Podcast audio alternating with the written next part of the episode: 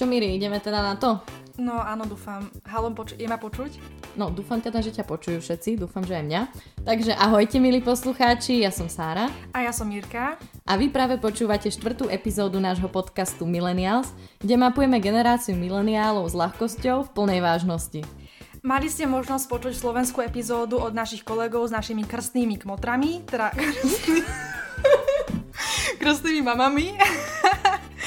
A taktiež náš English special s hostiami z Indie. No a nášho dnešného výnimočného hostia určite poznáte, či už z médií ako dátového analytika, bývalého riaditeľa Inštitútu zdravotnej politiky, či jedného z hlavných analytikov prognóz vývoja covidu počas prvej vlny. Fúha, tak teda toho je celkom dosť. No, ale takisto ho môžete nájsť aj v rebríčku Forbes 30 po 30 a nie je ním nikto iný ako Martin Smatana. Tak teda... To je veľká časť mať takého úspešného mileniála u nás, tak Martin, dobrý deň, srdečne vás tu nás vítame a ďakujeme, že ste prijali naše pozvanie. Pekne prajem, ahojte.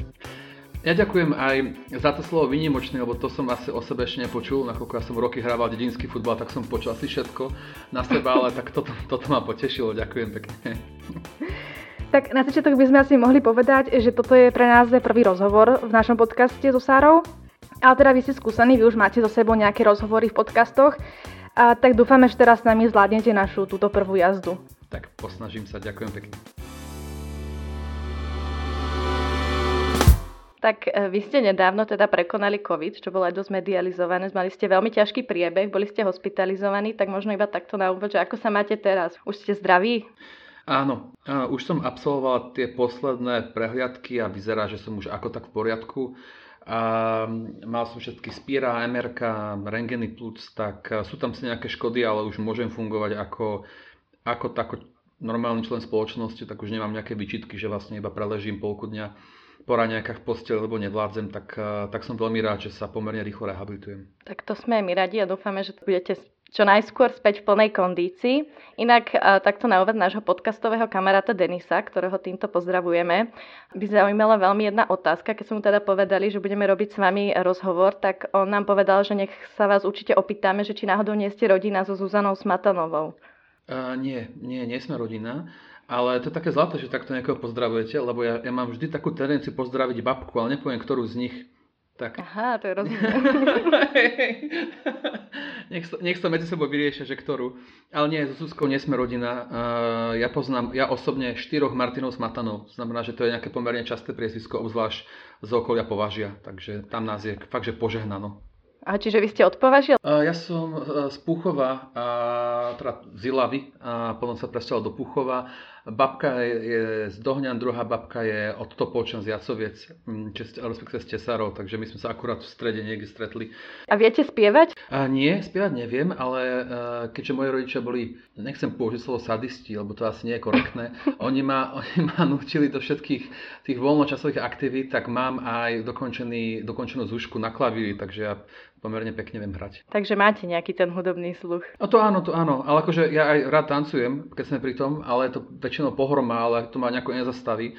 Takže akože, čo sa týka všetkého okrem spievania, to mi brutálne ide. My sme to mali aj povinné, keď máte normálnu zúšku, tak prvé ročníky aj musíte pri tých jednoduchších skladbách niečo čo tu zaspievať a to bola pohroma už od detstva, takže tomu sa fakt, že vyhýbam. Ja som rád, že ten klavír mi ide, ale to spievanie to fakt, že nie. To napríklad, ja si myslím, že viem spievať, lebo sa nepočujem, ale každý mi hovorí, že neviem spievať. No a teda, ako ste viete, tak náš podcast je o mileniáloch, našej generácii. My sme teda taká generácia, ktorá má veľmi veľa možností, veľa cestujeme a spoznávame, máme prístup k dobrému vzdelaniu, rodinu samozrejme neponáhľame založiť, no na druhej strane sa hovorí, že sme narcistickí, pohodlní, sebeckí, komplikovaní. Ako vnímate našu generáciu vy? Fúha, to je podľa mňa extrémne individuálne a je pravda, že skupina ľudí, s ktorými sa stretávam alebo s ktorými som vyrastal alebo študoval, tak to väčšinou asi nie je tá reprezentatívna vzorka mileniálov, keďže väčšinou to boli ľudia, ktorí mali pomerne jasné priority, extrémny drive, to znamená, že oni boli skôr tá výnimka z toho, čo sa považuje za nejakého predstaviteľa súčasnej generácie, ale je pravda, že to, čo ja pozorujem, tak ja tam vidím veľa negatívnych vlastností, aj tých pozitívnych, ale z tých negatívnych primárne tú pohodlnosť, že my sme strašne zleniveli alebo spohodlnili sa a sme si na to zvykli, že sa nám už proste nechce niekedy zatlačiť, keď keď treba. Na druhej strane z tých pozitívnych vecí, ja myslím, že tá úroveň toho, ako sme teraz spoločensky a komunitne fungujeme, to je niečo, čo pre človeka zo zdravotníctva je absolútne vysnívaná vec, lebo komunitná starostlivosť a komunitné služby sú nevyhnutnou budúcnosťou toho, ako zdravotnícke systémy fungovať budú. Ale čo teraz vnímam, ako aj bývalý zamestnávateľ, alebo čo zamestnávateľ viacerých kolegov, tak je pravda, že u veľa z mileniálov vnímam tie negatívne črty. Hlavne to, že sa im tak nechce robiť, ako či už mne, alebo viacerým starším kolegom. Čo nevrajím, že nevyhnutne zle, lebo ja som bol tiež tých, ktorí mali ten balans medzi tou prácou a súkromím pomerne pomýlený a potom to viedlo k tomu, že teraz vyzerám, ako keby som mal 15 rokov viac. No a bola teraz týchto mileniálskych vlastností pre vás aj kľúčová, ako pre manažera alebo pre riaditeľa? Fúha, to si netrúfam povedať. Je pravda, že väčšina z mileniálov má oveľa lepšie IT schopnosti. Aj to lepšie akceptujú a berú to ako absolútne nevyhnutú súčasťou toho, čo robia. A veľa z nich bere tie IT zručnosti ako nejaký ďalší jazyk. Ako to kedysi bolo, že treba angličtinu, nemčinu, tak teraz to je angličtina a nejaký kodovací jazyk, či už v nejakých apkách alebo nejaké SQL, Python, čokoľvek. To znamená, že tam tie výhody vidno. A toto ako človek, ktorý potrebuje analytických ľudí, tak to väčšinou je akože extrémne plus. A vy ste teda ako pravý mileniál sa rozhodol po strednej škole zbaliť kufre a odišli ste študovať do Veľkej Británie. Prečo ste sa teda takto rozhodli? To je dobrá otázka. Ja som pôvodne zvažoval, že by som šiel buď... Takto začneme ešte, keď som bol mladší. Keď som bol malý, ja som chcel byť kňazom, áno. Ja som bol aj ministrantom a strašne mi to síce nešlo. A keby niekto riešil, ako môže niekomu neísť byť ministrantom, keď väčšinou iba stoja hodinu, tak aj to som dokázal pokaziť, to by ste videli. A potom neskôr, keď som vyrastol, tak som chcel byť ako moji rodičia lekári, na čo mi môžec povedal, nech sa pozrie na svoje ruky a je pravda, že som mal prsty dolamené x-krát, som si jeden normálne, že odrezal, keď som si krajal chleba, takže to pochopil, že akože toto nie je cesta pre mňa, lebo by som sa fakt tými rukami moc nepresadil. A preto som sa rozhodol, že chcem ísť keďže to zdravotníctvo ma strašne bavilo, keďže rodičia sú z tohto pozadia, tak som sa vybral tou cestou toho zdravotníckej ekonomiky a manažmentu a to sa u nás v týchto končinách nejako tomu sa nevenujeme a keďže vždy som mal tie akademické výsledky veľmi dobre, tak som vyskúšal svoje šťastie v Británii, no a zašťastilo sa mi. Čiže kedy ste tak zistili, že čo chcete robiť, pretože my s Mirkou máme už teda 22, bakalára skoro hotového, ale stále nemám pocit, že by sme mali v tom úplne jasno. No prvýkrát, keď som mal 6, keď som chcel byť teda tým kňazom, to ma prešlo asi, keď som mal 11, keď som pochopil, že viete, tam máte také úlohy, že musíte takú keď ste už taký pokročilejší ministrant, tak už tam iba nestojíte v rade, ale už musíte, ja neviem, držať tú tácku alebo poskladať nejaké veci a tedy som pochopil, že to mi fakt nejde. Keď som mal nejakých tých 15 rokov, som chcel byť doktorom, to ma držalo do nejakých, asi rok, kým môj otec nemal so mnou jeden z takých pohovorov, kde mi vysvetlil, že fakt to nepôjde. A odtedy, keď som sa tak prehodnotil, tak o nejakých 16 rokov som vlastne chcel byť to, čo teraz v princípe aj som. A dokonca, keď som sa hlásil či už na bakalárske, ale potom na magisterské, inžinierské štúdium, tak ja som písal svoje motivačné listy, ktoré keď si dnes pozriem, tak presne to som, čo som vtedy písal, že by som jedného chcel byť. To znamená, že neviem, či som mal aj také šťastie, alebo čím to je, ale ja som tú moju kariérnu voľbu už od pomerne skora mal pomerne jasnú. Inak je také zaujímavé, že vlastne vy ste taký mix nás dvoch, lebo moje oficiálne uplatnenie po škole by malo byť ako datový analytik a Mirka zase rozmýšľa, že by chcela pracovať vo verejnom sektore, tak možno budeme raz kolegovia. Hej. No, ale kolegovia pre mňa sú dáta úplne iná záležitosť, lebo veľakrát otázka života a smrti, lebo však buď ich raz nemám, že ich miniem, ale potom musím mesiac čakať, kým sa mi znova dobijú, lebo však stále potrebujem byť online a internet je teraz všade. Inak myslíte si, že je dobré, že mladí ľudia takto odchádzajú študovať do zahraničia? Nemáte pocit, že to vypoveda niečo o našom školstve, pretože často sa hovorí o tzv. Odlive mozgov zo Slovenska?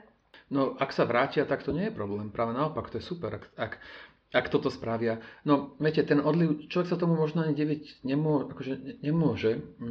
Ono je pravda, keď si potom pozriete, ako tie školy k tomu prístupu v zahraničí, veď tam oni vychovávajú tých ľudí. To nie je o tom, aby sa niekto naučil nejaké poučky na spamäť, ale tam je cieľom vychovať toho človeka nejaké, alebo vyformovať ho, aby bol samostatná jednotka, ktorá sa dá použiť v práci. A ja si to pamätám, že kým moji kolegovia mali obrovské prednášky v aule, kde bolo 150 ľudí, ja som mal 3-krát týždenne tutoring od ľudí, ktorí boli šéfovia, bývalí šéfovia obrovských medzinárodných firiem alebo boli ministri v anglických vládach. Takže ono to tam, keď niekto má tie vyššie ambície, má aj tú možnosť, či už tú finančnú alebo akúkoľvek inú, nechce nejaké granty sa tam dostať, tak prečo nie? Ja som síce tam zostal po mojich štúdiách, aj som tam robil pre ich jeden z tých vládnych inštitútov, ktorí robia nejaké farmakoekonomiky, ale ja som bol veľmi, akože mňa to vždy ťahalo naspäť domov, áno. A ja som bol nakoniec aj rád, že som sa teda vrátil. Pôvodne to nebolo až také plánované, lebo som to nejako nechystal, mal som teda takú nehodu na Slovensku, ale vôbec to neľutujem a dnes to vidím ako takú veľmi správnu kariérnu voľbu a viacerým ľuďom by som to takto odporúčal. Tí, čo idú do zahraničia, nech sa tam niečo odrobia, vyskúšajú to a potom nech sa vrátia nám tu pomôcť aplikovať tie vedomosti, nech sa aj my ako krajina posunieme ďalej.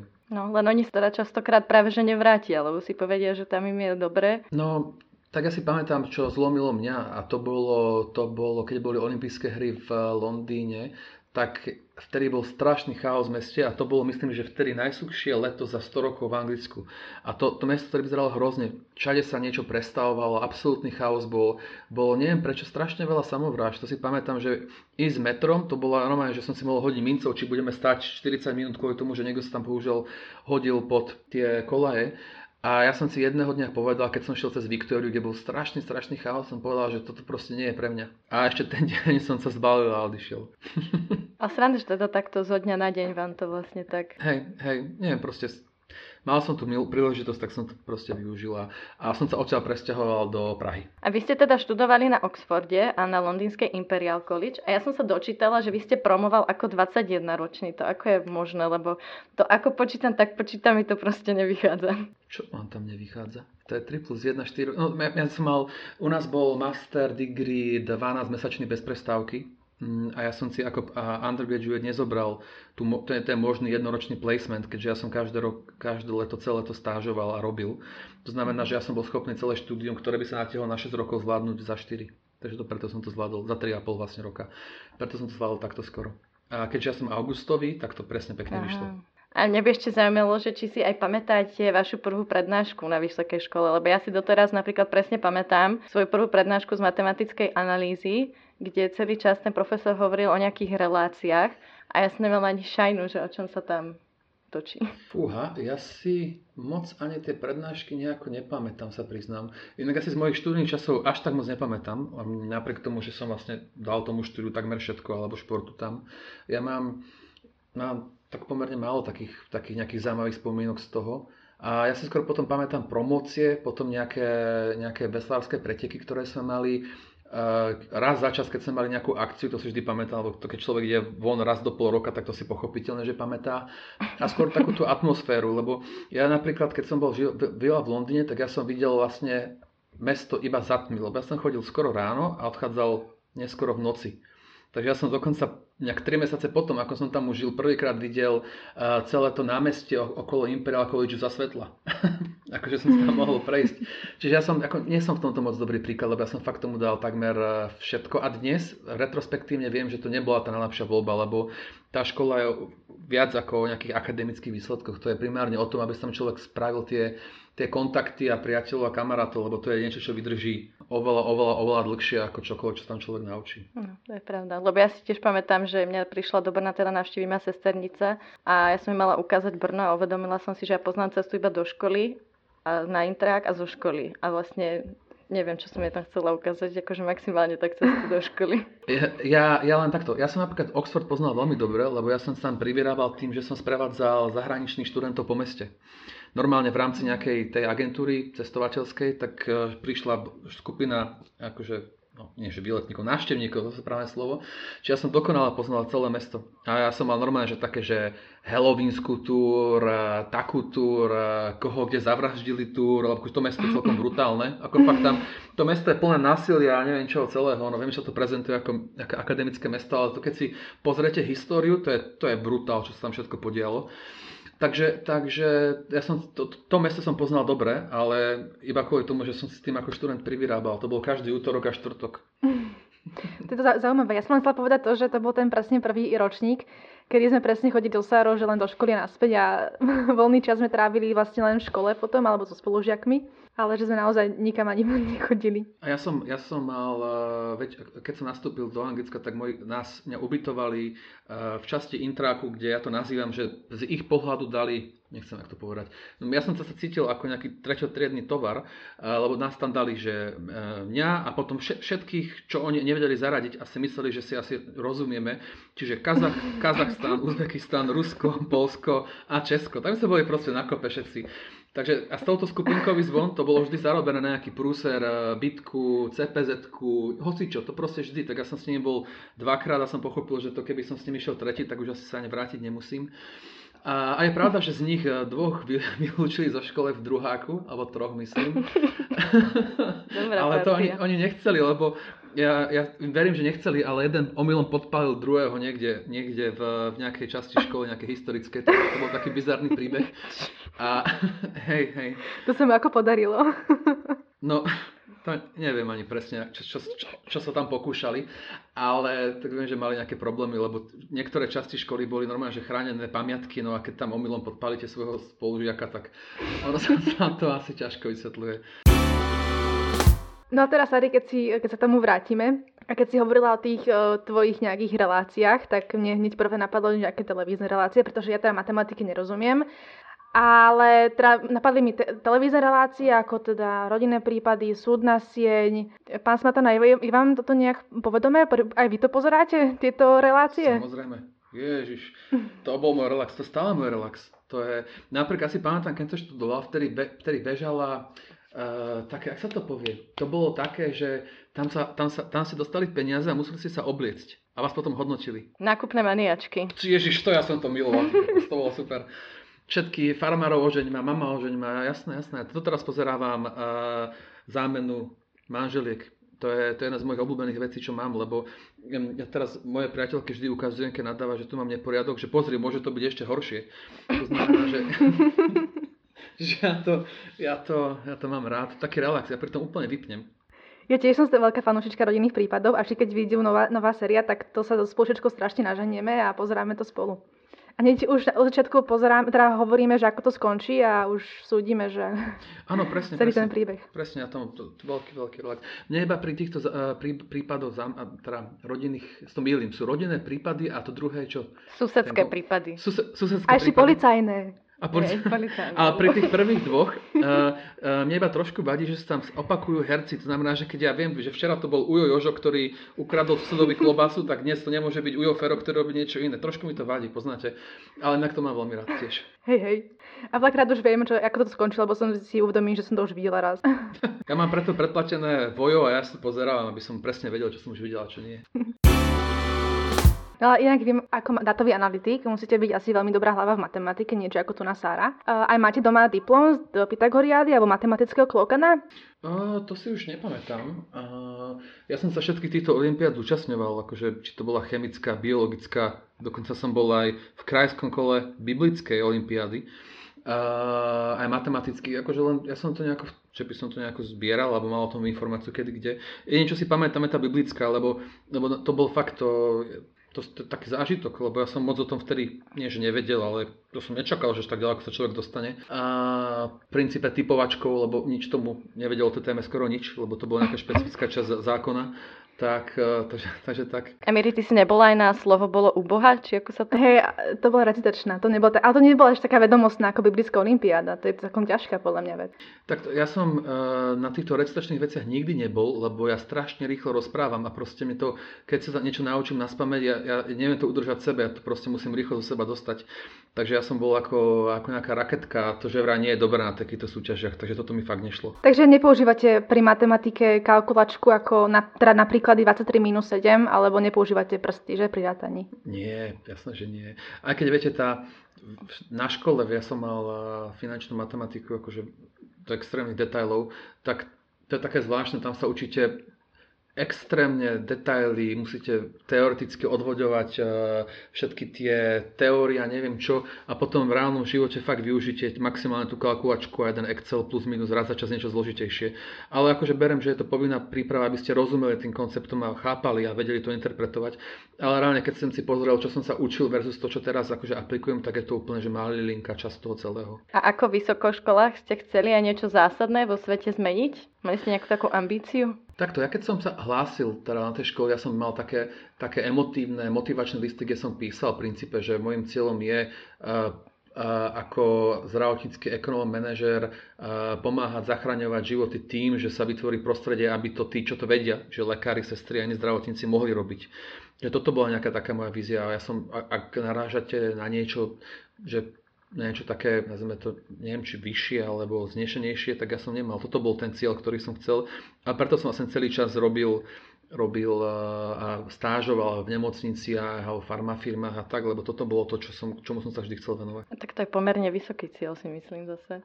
Ďakujem. Tak ale viete, niekto má také iné, že neviem, to sú tí ľudia, ktorí idú do Afriky a tam pomáhajú tým, čo hľadujú, alebo... To je Mirka. Dobre vedieť. Ale ja nechcem pomáhať, akože teda áno, ale skôr sa skôr to myslím... Akože dovolenka, áno? To nie. Len skôr som sa myslím na tú ekonomiku tých afrických krajín a ten celkový development. To ma celkom zaujíma, no. Ako ja plne chápem, lebo veľa mojich spolužiakov to takto malo, že dokonca keď dokončili Imperial a my sme tam mali, jeden z mojich najlepších kamarátov bol napríklad neurochirurg, vyštudovaný na Harvarde, veľmi úspešný, on si iba chcel spraviť nejaký master's titul, aby mohol ísť do manažmentu, tak on keď doštudoval, on šiel na 3 mesiace normálne robiť na misiu do Afriky, takže ja to plne rozumiem, že to je akože veľké gesto, veľká vec. To mne ale moc nehrozí, keďže to naši poslucháči nevedia, ale že som taký biely, pelavý, ja slnko nesmiem moc kamarať. No a sledujete nejakú aktuálnu situáciu teraz v Británii? Ako vnímate Brexit? Takto, vnímam to tak, lebo ja som mal ponuku si dokončiť svoje PhD na škole v Anglicku, na Oxforde, ale s tým, ako prišiel Brexit, tak sa aj strátili niektoré štipendijné programy. To veľa ľudí si asi možno nevedomilo, že vyzerá, že ten Brexit bude mať dopad aj na výšku školného, keďže my ako členovia EÚ sme mali časť toho hradené. Takže neviem, ako to je teraz u undergraduálnych študentov a postgraduálnych, ale u PhD viem, že v mojom prípade to takto bolo. Čiže toto ma veľmi zamrzelo, lebo sa ma to osobne dotýkalo. A za mňa osobne, ja som moc neporozumel tomu dôvodu. Viem, že tam padalo, čo sa týka zdravotníctva, veľa klamlivých informácií o takých vecí, že keď odídu z Európskej únie, tak dofinancujú 1 miliardou NHS, čo sa nestalo a nikdy nestane. Tak uvidíme, čo to z stredno- a dlhodobého hľadiska priniesie. Mňa osobne, mňa to strašne mrzí, je to plná škoda. No teda zásadnejšia otázka. Ste tým Megan alebo tým Kate? To fakt? Jasné, že tým Kate. Dobre, lebo aj my, tak sme museli. Aj dobre. Wow, však to sa nedá ani porovnať tie dve. Ja si pamätám, ako som pozeral film o Kate, to bolo také dojímavé, ako sa zoznámili v San Andrews a neviem čo. Ja som ten film o Megan nebol taký dobrý. Ten som ani nevidela pre istotu radšej. Nie, to také bolo, že no, stretli sa na nejakom takom blind date a nejak tak pofiderne to vyzeralo, no neviem, no. Nebolo také romantické.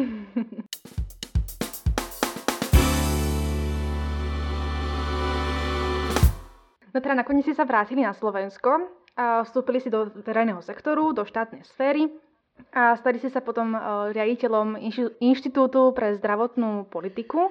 No a už to je divné, že mladý fešný mileniál a generálny riaditeľ, to sa ako mohlo stať? Takto, ja som mal celú či už štúdium alebo potom kariéru vždy aj veľkú mieru šťastia. Ja som mal šťastie na ľudí. Či to bolo v Anglicku, či to bolo v Prahe, ale to bolo aj tu na Slovensku. A ja som mal tu šťastie v tom, že ako som tu nastupoval, tak akurát pár mesiacov potom sa zmenila vláda, nastúpil minister Drucker, ktorý mi dal šancu ako ukázať, že áno, že analytici, keď dostanú nejaké mantinely, tak môžu veci posunúť. Čiže to bol ten prvý krok k tomu celému, keďže on osobne je ITčkar, analytik, tak on potreboval také výstupy, ja im rozumel, tak ja som s ním do noci riešil prepočty, matematiku, vzorce, neviem, čo vás napadne. Čiže tak tuto začalo. A tým nám dával priestor a vyžadoval od nás viac a viac a viac a dával potom nám viaceré úlohy, projekty a tým sme to IZP vybudovali až na to, čo teda ultimátne bolo. Ale keby tam on napríklad nebol a neumožnil nám to celé, tak neviem, aké by to potom bolo. Je pravda, že aj potom pani exministerka Kalovská, tiež s ňou sa extrémne dobre spolupracovalo všetko, ale viem, že aj teraz, keď sa pozriete, ako to vyzerá na ministerstve, tak tam tie analytické podklady neboli až tak, nazvime to, pýtané a potrebné. A viem, že veľa ministerstiev, veľa inštitútov na ministerstvách to tiež také má, že nemá vedenie, ktoré by od nich vyžadovalo tie podklady, pričom to sú tam extrémne inteligentní, šikovní ľudia, ako teraz napríklad na IZE, iba proste nemajú ten priestor, ako mi to ukázať. No a keď to neukážu, tak proste často si tí nad nimi neuvedomujú, akú hodnotu majú, a to je strašná škoda. A bola pre vás ako mileniála práca vo verejnom sektore niečím atraktívna? Určite áno. Ja som aj chcel primárne ísť do tej verejnej správy, lebo hlavne na Slovensku vidíme, že tá najväčšia pridaná hodnota a najviac práce, ktorá sa dá spraviť, je práve v tom verejnom sektore, lebo tam, a teraz veľmi zjednoduším princípe, do čoho kopnete, tam je priestor niečo zlepšiť, zmeniť, posunúť. Ano? Väčšinou stačí iba nejakú tú snahu a veľa trpezlivosti.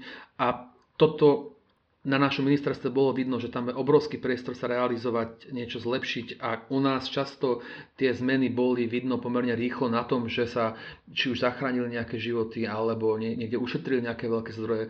Preto u nás aj tá revízia výdavkov, kde sme ušetrili stovky miliónov eur, tak dobre dopadla. Centrálne obstarávanie, keď človek vidí, že keď robím veci férovo a korektne, tak zrazu sa dá kúpiť 20 CT prístrojov bez toho, by bola kauza, a to pomáha tým ľuďom, tak to je niečo, čo človek nezažije v nejakom korporáte. Inak také zhodou náhod, keď som ležal v nemocnici, tak som ležal na posteli, ktorú som pomáhal centrálne obstarávať pre nemocnicu, bol som skenovaný na CT prístroje, ktorý som tiež pomáhal centrálne obstarávať. To je také vtipné to vidieť z jednej strany ako ten analytik a nákupca, a z druhej strany ako dekompenzovaný pacient, ktorý principálne nevie, kde je. Takže tak. Čiže ste to očakovali z každej strany. A ten CT prístroj je znútra, takže hej. No a je teda aj dobre ohodnotená tá práca? Áno, to už sa zmenilo. Začalo to tým, teda keď som nastupoval ja, tak predo mňa už bola jedna generácia analytikov, vďaka ktorým sa to vybudovalo, lebo oni spravili tie procesné veci a rozbehli eurofondy. A tie eurofondy sú si vedomé, že konkurencia, či už v zdravotníctve alebo kdekoľvek inde, je ochotná preplatiť výrazne viac, tak tam tie finančné podmienky a iné benefity od toho, že môžete v princípe 2-3 krát ročne cestovať na všelijaké zahraničné kurzy a vám uhradia, sú veľmi dobré. A keď som končil, tak kolegovia, ktorých som mal, boli najlepší ľudia v princípe zo najlepších celosvetových škôl alebo tí najlepší zo slovenských. Takže my sme mali veľmi, veľmi silný tím, ktorý keď sme skončili, tak oni sa proste rozpredali ako ranné rožky. To bolo hrozné, že za 3 dní nebolo. Ano? A pokračujú teraz ďalej vo verejnom sektore, či išli zase do súkromného? Ako ktorý, väčšina šla do súkromného, ale sú takí, ktorí robia na dohodu aj tam, ako ktorí, ale väčšina šla do súkromného. Väčšinou to človek má takú aj potrebu, keď dlhšie robí v tom verejnom, tak potrebuje si vyskúšať to súkromné, lebo ja to teraz na sebe vidím veľmi dobre, že som bol 5 rokov na ministerstve a už stačilo, už som strácal nadhľad. Áno? A treba ísť do toho súkromného, aby človek si znova niektoré návyky alebo sa niektoré veci odnaučil, niektoré veci prinaučil, takže je to strašne kľúčové mixovať, lebo čo my vidíme u nás v rezorte je, že strašne veľa ľudí má strašne úzkoprsý pohľad cez jednu prízmu a nechápe to, že ten systém je komplexný a holistický a jedine tak sa to dokáže dobre spraviť. Že chápe tie ostatné pohľady a rozumie súkromnému, verejnému, ľavej, pravej strane, a preto to je kľúčové proste to sem tam vystriedať. A vedeli ste od začiatku, keď ste tam začali teda pracovať, že to je pre vás to práve orechové? No mňa to strašne bavilo. Také vtipné bolo, že prvý projekt, na ktorom som robil, bolo s môjim bývalým profesorom z Imperialom, on sa volá James Barrow, na to nikdy nezabudnem, lebo to bola jediná osoba celého môjho štúdia v Anglicku, ktorá mi kedy dala niečo iné ako Ačko a mi dal B+. Na to človek nezabudne. To bola strašná krivda môjho života vtedy, ako študentského, tak to myslím. Ale bolo také vtipné, že som neuveril, že on bol zakontrahovaný ministerstvom zdravotníctva, aby pomáhal na jednom projekte a ja som bol akože ten jeho náprotivok na strane ministerstva. To bolo také vtipné. Ale tie projekty boli veľmi zaujímavé. To, viete, robiť pre štát alebo pre verejný sektor, zoberte si, že výstup vašej práce pomáha nám všetkým. Čo viem, že aj veľa súkromných firiem to tak robí, ale tu viete, že robíte na to, aby sa každému z nás lepšie žilo. Čo viem, že môže povedať aj nemocnice Sveta Zdraja Agela, čo je úplná pravda, ale tu aj predsa len máte ten pocit, že každá sekunda vášho času ide vlastne tomuto účelu.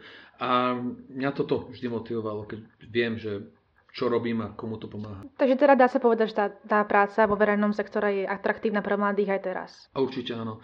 A to vidno aj na ostatných inštitútoch, že koho tam zamestnávajú, ako fungujú, bez pochyby to je áno. A mňa aj teší, že keď sme mali, ja som osobne obiehal viaceré tie študentské, neviem ako to povedať, trhy v Londýne, v Paríži, kdekoľvek, kde som sa snažil rekrutovať tých ešte študentov, keď začínali, lebo to treba vtedy pochytať. A tam to bolo vidno, že sme začali, súperili s veľkými slovenskými súkromnými firmami.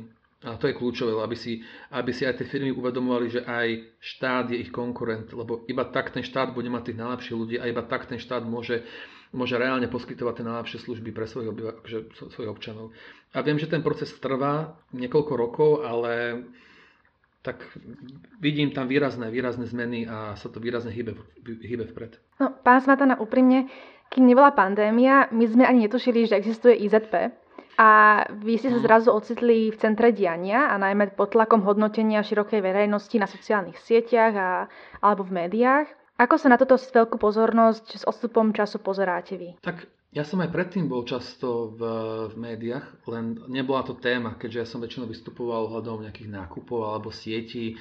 Však stratifikácia to bol náš projekt, ktorý sme obhajovali, takže ja som na to pomerne bol zvyknutý. Keď si to vygooglite nejaké staršie videá, tak ja som mal aj pomerne akože hardkorové zážitky v tých médiách. Raz keď som bol u pána Závodského v jeho relácii, to čo tam so mnou porobil, to bolo ako v nejakom nemeckom filme pre dospelých, lebo to bolo niečo hrozné, ale chápete, každý má svoje začiatky nejako. A je pravda, že toto bola taká trošku extrémnejšia situácia, lebo strašne veľa životov sa to dotklo hneď, lebo keď človek ide obhávať nejakú reformu, ktorá sa spustí budúci rok, vykonávacie predpisy budú o pol roka potom a reálne dopady opäť, to je niečo iné, ako keď vám zajtra ohlásia, že nemôžete ísť sa pohnúť z domu iba na nákup. Áno? A keďže ja som bol jeden z tých poslov zlých správ, tak môj facebookový messenger to vyzeralo, ja som sám proste našiel každú nadávku tohto sveta, každú kombináciu. Naša ľudová slovesnosť je úžasná. To človek by neveril, čo človek dokáže na seba vypočuť si alebo si prečítať. Bolo to vyčerpávajúce, veď keď si pozrite nejaké staršie fotky, ja som fakt vyzeral ako pred infarktom. Ale je to veľká životná skúsenosť a som rád, že aj vďaka tomu sa podarilo tú prvú vlnu zvládnuť ako jedna z najlepších krajín. Som rád, že aj vďaka tomu sa podarilo dokúpiť napríklad ventilácie, monitory, strašne veľa iných funkcií, na ktorých teraz stále bežíme a keby sme nekúpili, tak nevieme, čo teraz je. A o to viac ma mrzí, čo sa vlastne teraz podialo na tú jeseň, lebo reálne my sme boli, iné krajiny nás študovali ako príkladnú krajinu, kde sme veľmi skoro zavreli, ale veľmi skoro otvorili a teraz nás iné krajiny používajú ako zlý príklad, že ako to nemá fungovať. No. A viete, čo sa stalo? Vy ste odišli medzi prvou. Nie. To vôbec nemá s tým nič spoločné, lebo aj kolegovia, ktorí nás nahradili, sú veľmi šikovní, áno. Takže to bez pochyby to tak nie je. My sme podcenili to leto, bohužiaľ, čo sa malo pripravovať na druhú vlnu, tak to sa trošku odfláklo a potom tými všetkými bizarnými politickými hádkami a ohováračkami, na ktorých som sa tiež vtedy bavil, keď sme mali 200-300 prípadov denne, no a keď máme 4000-5000 prípadov denne, vtedy proste sa nemôžu hádať, ale musí sa konať. No a tak ma to mrzí. Za každého z tých rodín, z tých zosnulých. No. Ja som mal sám veľké šťastie, že som tu a preto chápem. A nemali ste nejakú potrebu, keď ste spomínali tie komentáre, že vám hociaké ľudia písali, lebo veľa ľudí takých, nazvime ich, influencerov má ešte tú potrebu, ja neviem, zapínať si nejaké livey alebo robiť nejaké, teraz sú tí clubhousey, kde to zase dovysvetľuješ. Nemali ste nejakú takú potrebu sa ako keby ohradzovať voči tým ľuďom alebo nejak viacej argumentovať? Tak ale ja som vtedy vystupoval takmer každý deň v nejakom médiu, ja som nemal potrebu ešte to riešiť a prenášať viac domov. Je pravda, že vtedy som Instagram, neviem, čo vlastne mal vo všeobecnosti, teraz už mám. A vtedy Clubhouse nebol, tak tieto live a všetko sa až nejak posledné mesiace mi to príde posunulo. Lebo odborné témy, ako som to ja vnímal, sa kedysi neriešili až tak veľmi na Instagrame.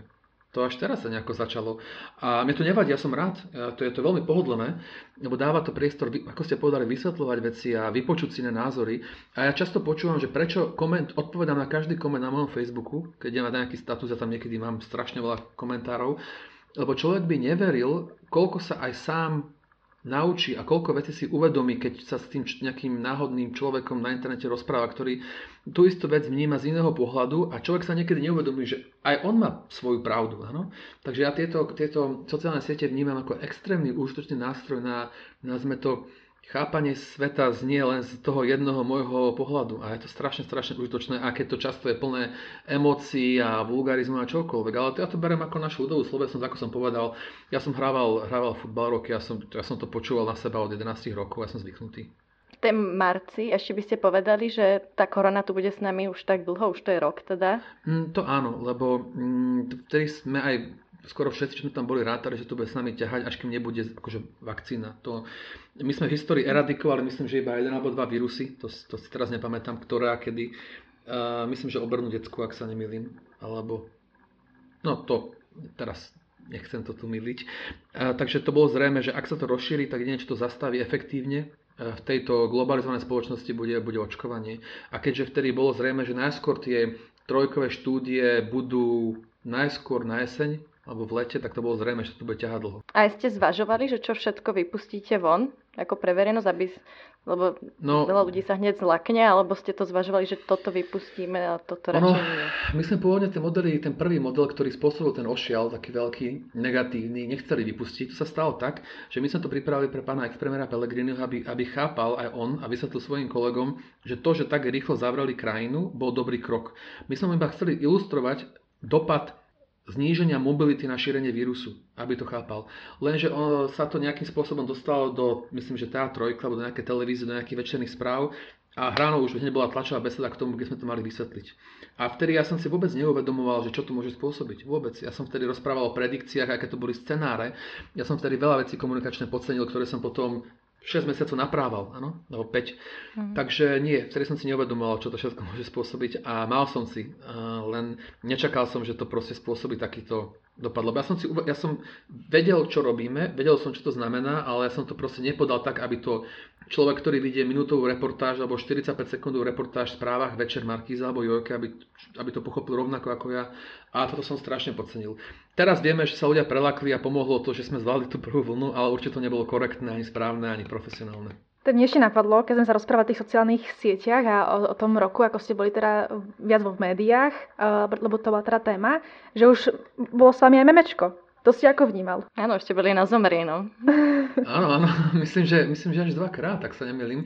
Viete, ako ja to, takto, vždy keď som takto bol v televízii, mi jedna z mojich babiek napísala, že máš strašne krivý nos, nechod do televízie, áno, to som nepočúval. Našťastie boli rúška, tak, ale ona vždy povedala, že vidno, ako to rúško ťahá, akože, ako keby som ten nos nemal akože zdedený, tak nepoviem ani slovo. Ale ja som to, ako to povedať, ja som to vždy vnímal ako príležitosť nejakú vec odkomunikovať tak, aby sa to tu zlepšilo. Takže ja som to bral ako nejakú takú povinnosť aj veľkú príležitosť. A preto ma strašne mrzí tie extrémne zlé tlačové besedy, ktoré sme zažili na jeseň, kde boli plné nenávisti, hnevu, obviňovania, hádok, lebo to si často človek ani neuvedomí na tých najvyšších pozíciách, aj keď veľa ľudí ho kritizuje, napríklad nášho pána premiéra alebo ktorékoľvek ministra. A to neznamená, že keď niečo povie, že tak nespravia, alebo sa nezlaknú, alebo nespravia naopak. To je ten dopad tých tlačových besied mal podľa mňa extrémny vplyv na správanie ľudí. To napríklad bolo vidno, keď bola tá tlačová beseda ohľadom Sputniku, ak si pamätáte, tak tam bola skritizovaná AstraZeneca trošku a viem, že víkend, ten pár dní potom sa strašne veľa pedagógov odhlásilo z pôvodného očkovania a trvalo nejaký čas, kým sa znova nahlásili. Proste to je, viete, to, lebo človek, keby mal možnosť si pozrieť 40 minútovú tlačovku, pochopí, čo bolo povedané. Ale keď vidí 30 sekúnd v televízii, v večerných správach alebo 25 riadkov v nejakom printe, kde iba tá časť vyseknutá nie je v kontexte, tak potom nevie, o čom bola reč a ako to bolo podané. A toto ma strašne mrzí. A neprekvapuje vás táto ako nedôvera voči vakcínám? Lebo mne to je ešte také smiešné, že ja som nemala pocit, že kedy by sme sa tým toľko zaoberali ako teraz, veď my pomaly každý máme na ruke jazvu, ešte z neviem akého očkovania, keď sme boli malí. Takto. Antivaxerská lobby tu bola silná. Možno si pamätáte, takto 2 roky dozadu mala ministerka Kalovská taký veľmi silný talk, taký speech. Áno, to pamätám v parlamente. My sme už vtedy bojovali s veľkou skupinou antivaxerov, že veľmi veľkou.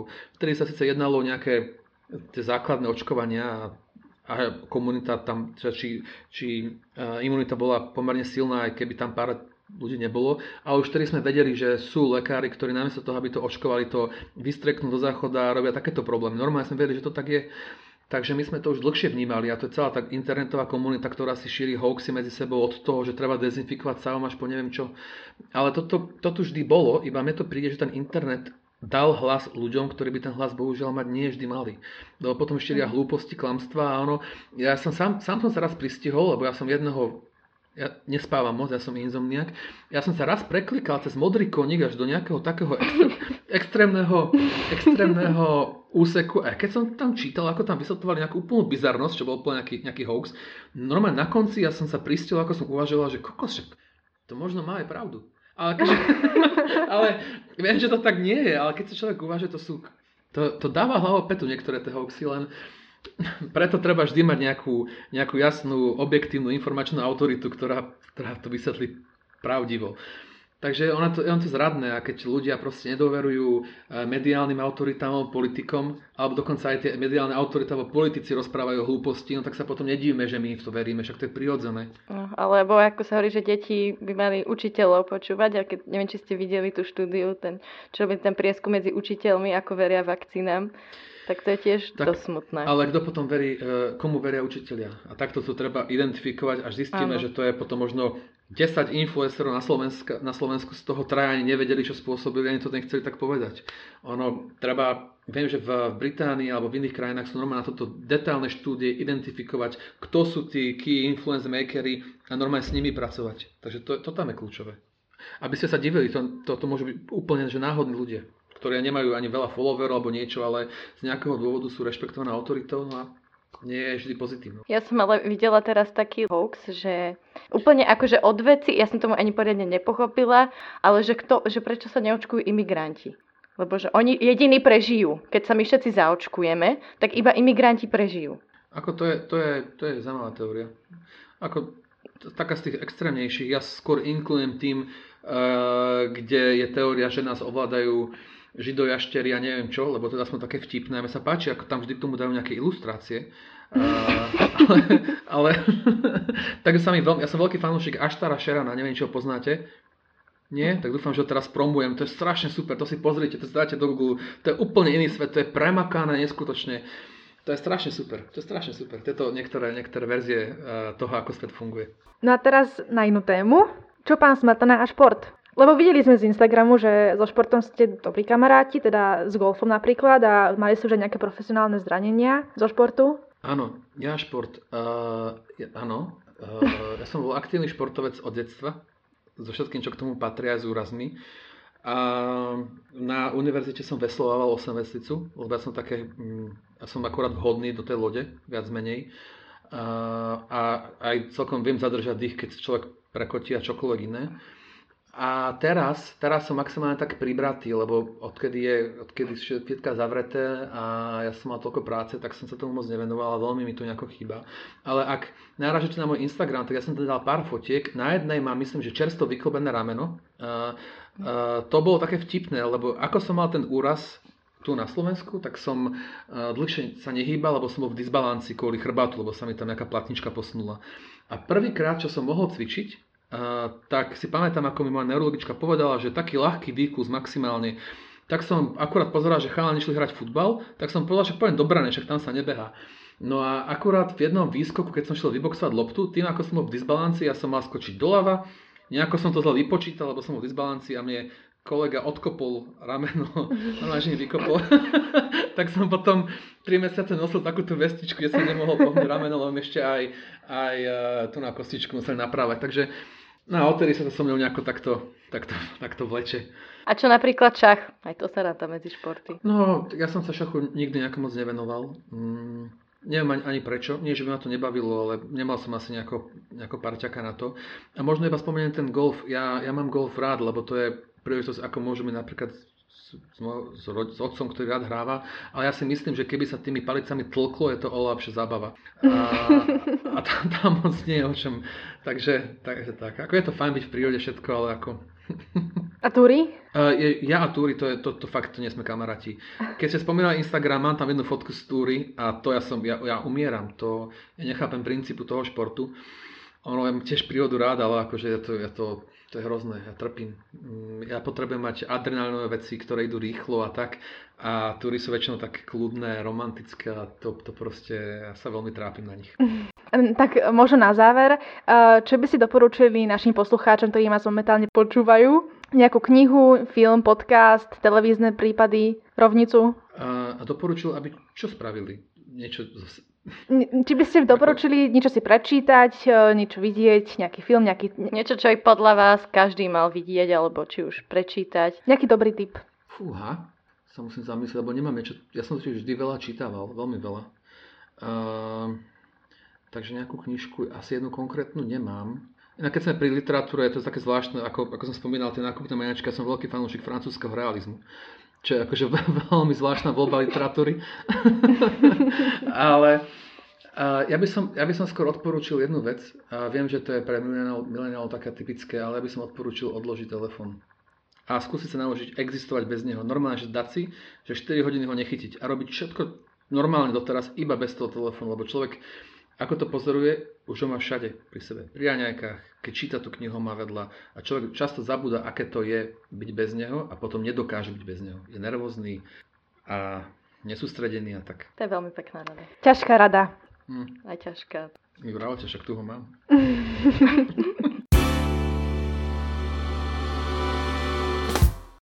Práve ste si vypočuli 4. epizódu nášho podcastu Millenial s Martinom Smatanom. Tak čo, Miri, ako? Tak myslím teda, že nám celkom vyšlo. Martin bol skvelý spoločník a bola to celkom teda príjemná debata. Áno, ja si myslím, že Martin bol super. Takže Martin, ďakujeme vám a nech sa vám darí. Ďakujem pekne a aj vám. Zároveň všetky epizódy môžete nájsť na všetkých možných platformách, ako je Podbean, Apple Podcast, Google Podcast, Spotify či YouTube. Ak sa vám náš podcast páčil, budeme veľmi radi, ak nás budete sledovať na sociálnych sieťach, na Facebooku a na Instagrame. A ak máte hociaké otázky, prípadne nejaké tipy na témy a hosti, pokojne nám napíšte na e-mail millenials.podcasty@gmail.com. Áno, a v ďalšej epizóde sa budeme rozprávať o slovenským spisovateľom a scenáristom Petrom Bálkom. Tak teraz, Sári, to asi bude hovor. Tak nás určite nezabudnite sledovať. Tento podcast vznikol v spolupráci s divadlom Falangír. Tým teda pozdravujeme všetkých našich kolegov a taktiež ako Martin Smatana aj naše babky, pretože to sú naše faninky číslo 1. Ďakujeme.